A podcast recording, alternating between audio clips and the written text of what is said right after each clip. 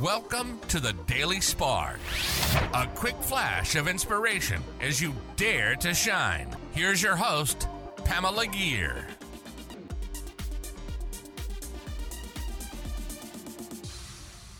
Hi, fellow luminaries. Welcome to the Daily Spark. If you've tuned into previous episodes of the Daily Spark, you'll remember that I've defined shine as living our purpose and manifesting our dreams.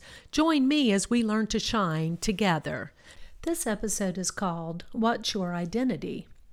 In a food support group I'm in, the leader is a cognitive brain scientist her name is Susan Peirce Thompson, and she talks a lot about creating a new identity that of being a healthy eater, of taking care of our bodies. And that caused me to think a lot this past week about identity in general, about what identities I've taken on and believe about myself and those that are no longer serving me. I've noticed when I was in Ireland that they always joke and say we Americans so often identify ourselves by our jobs that when we introduce ourselves, the first thing we say is, I'm a nurse or I'm a complex delivery lead or whatever it is, just by what we do for a living. We don't always identify ourselves by other characteristics. But apparently, identity is achieved by your brain watching what you do.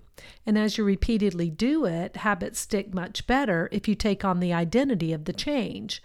I've taken on a writing and podcasting identity. For my brain to believe that, it needs to witness and see me writing because a writer writes. It needs to see me preparing podcasts because a podcaster records podcasts. And as I discipline myself to live that identity, it becomes more and more real for me. So, uh, what about you? What is your brain watching you do?